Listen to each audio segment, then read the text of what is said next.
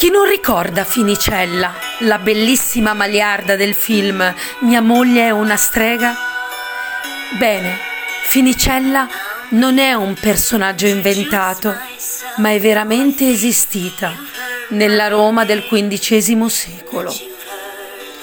Finicella, il cui nome è riportato dalle cronache capitoline, potremmo definirla la capostipite delle streghe bruciate nel mondo, re di esercitare le arti malefiche.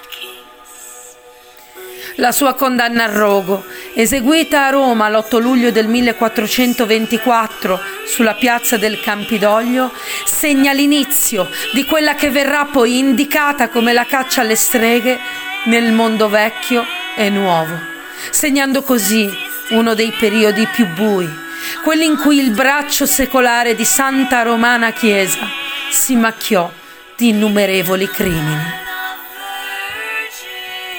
Fu Innocenzo VIII nel 1484 a dar via a questa crudele crociata con la sua bolla Summis Desiderantes Affectibus, incaricando i frati domenicani di mettere in pratica quella che sarebbe diventata la Bibbia del terrore, ovvero il Malleus Maleficarum. Le donne trucidate dall'Inquisizione, il più delle volte, come nel caso di Finnicella, non avevano nulla a che fare con le accuse che gli erano mosse. Spesso si trattava di povere donne di umili condizioni, la cui colpa era soltanto quella di aver conservato e tramandato quelle tradizioni popolari legate alla natura che derivano da un paganesimo mai estirpato.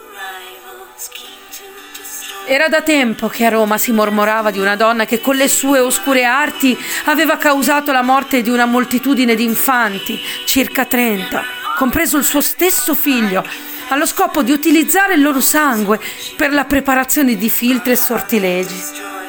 Tuttavia, la povera Finicella probabilmente non era una fattucchiera, ma era una delle tante levatrici che, visto l'elevata mortalità infantile dell'epoca, venivano additate come streghe. Catturata e maltrattata fino all'inverosimile, la donna venne condotta presso un frate, proclamato poi santo nel 1450, affinché la giudicasse per i suoi crimini, essendo lui un predicatore che tanto si stava prodigando per scacciare il maligno che si annidava nella città eterna. Il santuomo, chiamato Bernardino perché di bassa statura, con un processo sommario giudicò Finnicella colpevole a suo dire perché diabolicamente uccise de molte creature ed affattucchiava di molte persone. La presunta strega fu condannata a essere purificata col fuoco e la pena fu eseguita la mattina dell'8 del mese di luglio del 1424 nella piazza del Campidoglio davanti a tutto il popolo di Roma che andò a vedere.